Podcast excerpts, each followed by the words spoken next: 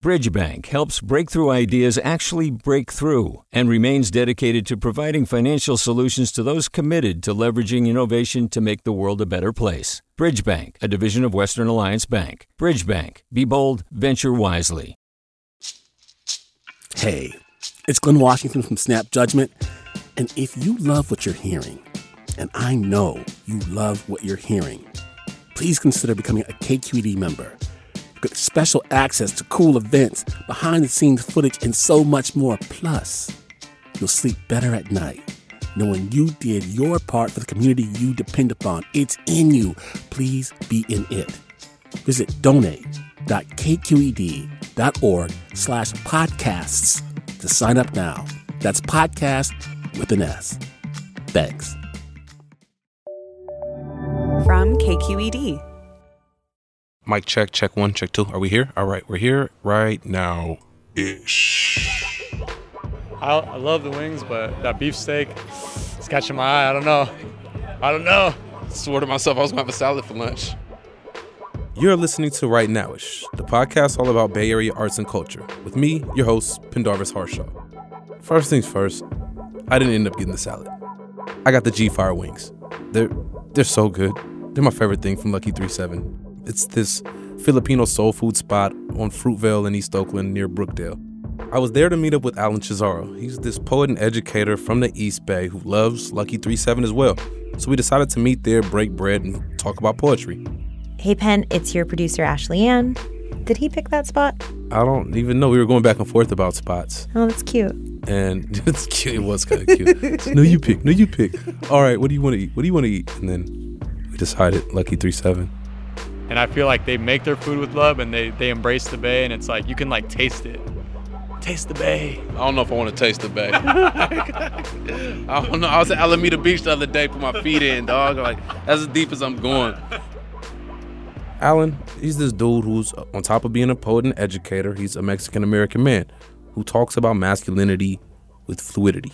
The De La Hoya one stood out to me because I grew up in a black community yeah. where the big fights were Tyson fights, mm-hmm. and so I remember this fight, but yeah. it wasn't as yeah. big of a magnitude, you know. It was vivid, man. For me, it was like that's yeah. Ladies and gentlemen, from the site where legends are made.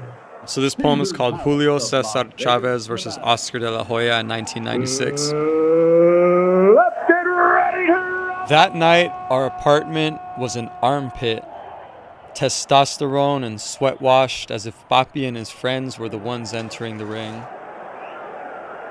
The men laughed, easily entertained until Chavez appeared on screen. Con Culiacan, Mexico, Julio Cesar Chavez. The Mexican warrior, they called him.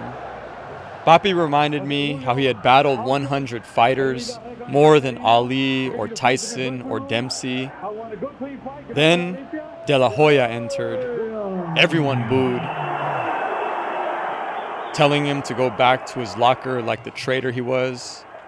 The Mexicans thought he was gringo, and the gringos thought he was Mexican. I should have smiled with missing front teeth for the golden boy in his mixed up outfit a combo of US and Mexican flags, but I didn't.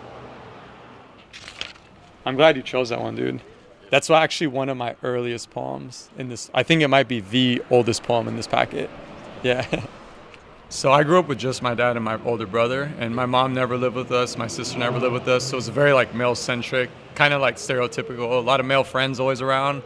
And my dad was a Mexican immigrant. So I definitely was like around a lot of homies growing up and, and close friends that were male. But a lot of my friends by nature, us, me and my brother being first generation American, a lot of our friends were in the same boat basically. Yeah. It, it's very, can be very close minded. You know, like no smile, just kind of standing there like a statue. I could just feel like people were putting on an image rather than being themselves. I started doing graffiti and freestyling, and I think those were like quote unquote acceptable ways of me to express myself as a young man of color growing up in the Bay. And eventually, towards community college, I started getting into poetry.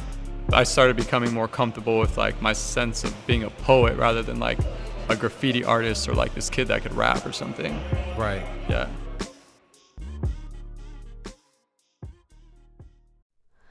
Hi, it's Terry Gross, the host of Fresh Air. We bring you in depth, long form interviews with actors, directors, musicians, authors, journalists, and more. Listen to our Peabody Award winning Fresh Air podcast from WHYY and NPR. Hi there, I'm Rund Abdelfatah from Throughline. If you're listening to this podcast, you know that KQED produces exceptional storytelling that keeps you informed, inspired, and entertained. Their podcasts cover issues from your neighborhood to the entire country and everything in between. Support this work today. You can help us continue to bring quality podcasts to your ears. Just head to donate.kqed.org slash podcast. That's donate.kqed.org slash podcast.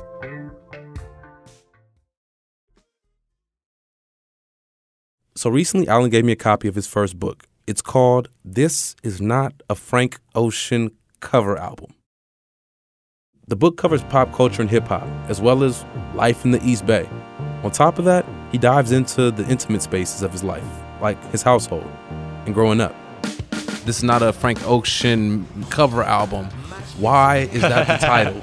Because I grew up in the U.S. Hip hop is a huge part of my identity. Like I, my first album I ever owned was I'm pretty sure it was fourth grade, and it was Tupac um, what was the, uh, It was the one with K-Ci and JoJo. Damn, I can't remember the name. Toss it up. Toss it up, yeah, man. Drop the top, I pull over, getting busy in the parking lot. I think it was you that were one. Fourth yeah, grade listening to Toss yeah, yeah, dude, and that's what happens when you have a single parent immigrant who's like working and never at home, you know. I got the bedroom shaking back, breaking. I feel like I've been shaped by a lot of hip hop and artists in particular and we all have you know what i mean like we're all as americans just constantly sort of finding how we fit in with like aligning ourselves to the stars that we admire Dang. You know what i mean? And I, so i kind of was like listening to frank ocean a lot during that specific time period of writing. And i was just like damn this guy's cool. Like he's not afraid to be himself and, and to be vulnerable and to, to like embrace his community. And he's also just hella talented. And there's so many things going into it that i was like I want to allude to that to that somehow, but also not be like I am Frank Ocean because that would just be creepy. You know that would mean? be really weird. it's like this is a kind of a cover album, but it's kind of not. Like, gotcha. Yeah. Well, all right. So I gotta admit to you, sometimes when I read written poetry, I'm like, I don't know what the hell is yeah, going yeah. on here, bro. You're not alone. So I, I want to take this opportunity yeah, for you to decode some things for me. Yeah, yeah, yeah.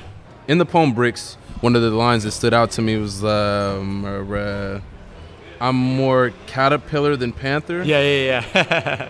what What does that mean? The poem ends by saying that basically, like, I feel more caterpillar than panther, because people might see any of us on the street, you or me, and be like, oh, like that's a man of color, and they assume all these things. But I feel like deep inside, I'm just like pretty gentle, calm dude that appreciates transformation and growth. Hence, me being a public high school teacher. You know what I mean? I'm not afraid to be like, nah, I'm that caterpillar dude. It's all good just gonna spread my wings. That's fine. Also, shout out to uh, Kendrick Lamar. right. You've traveled a lot: Boston, uh, New, New, Orleans, Orleans yeah. Mexico. Yeah. You've seen masculinity in different forms. For sure. How is it different in the Bay Area? How do we navigate it in the Bay Area a little differently? I would say in the Bay, where it's a little more acceptable to be weird and creative. And I'll take the famous Mac Dre, of course, since most people hopefully know who he is. Dance, dance, dance. dance. Can you do the dance He was like a street dude, but he was also weird and he was like kind of goofy and he was like strange, you know what I mean? Uh, I would say there's a lot of Bay Area rappers that are kind of like that, you know? They come up with these like alter egos and they're like not afraid to be like goofy freaking putting on wigs like Bay Area rappers. Shot uh, G with the nose, the Humpty Hump, right? yeah, exactly, dude. Yeah. Like it's it kind of teaches you to be grounded in where you're from, but also don't be afraid to show love and to be yourself and to express yourself in a way that's like you. I hadn't thought about that. It's kind of liberating, you know. Like there, there's a free spirit mentality all throughout the Bay Area. You see it people dyeing their hair, like, or you see it people walking around naked in San Francisco. But Tupac had a nose ring, you know, and like we're like privileged enough out here to get exposed to those different communities and different lifestyles. Sure, like Mexican American dude eating Filipino food with my black ass. Like, but that that brings it into this oh, yeah. this world of diversity in the Bay Area, right? It, and it's expressed through food. That's pretty. That's pretty tight. Yeah. Um, let's sit down and eat. Let's break bread. break wings. break wings. As I speak, Alan's first chapbook, This Is Not a Frank Ocean cover album, is available online anywhere in the world you might be, even if you're in Central or South America, like Alan, who, since we've talked, has relocated. He and his partner are now living in Mexico. And of course, Alan, the avid writer, is writing a monthly column called Pocho Boy Meets World, which is all about the poets that he meets while traveling throughout Latin America. Good luck, and thank you. Thank you for your time, Alan.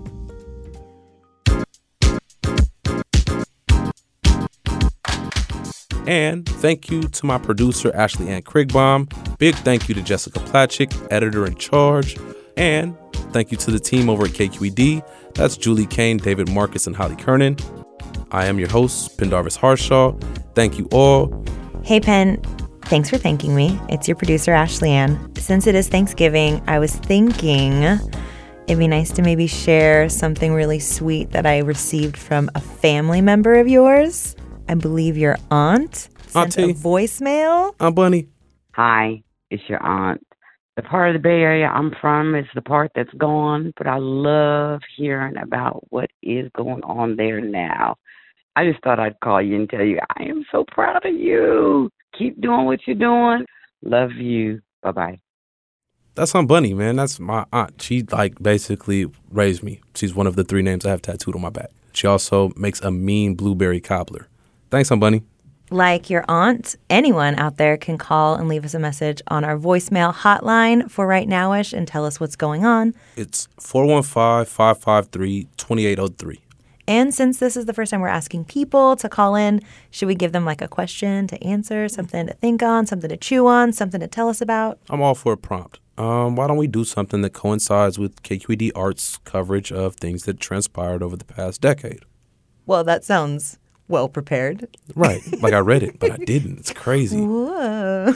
So, yeah, what I want to do is ask folks to call in one more time 415 553 2803 and tell us something that you learned in the past 10 years. Just one thing, one significant thing, one funny thing. I like funny things. I like funny things too. Yeah. And uh, you might just make it on an upcoming episode of Right Nowish. If you wanna, just call us. Appreciate it. Y'all have a good one. Happy Thanksgiving. Gobble, gobble, gobble. Peace.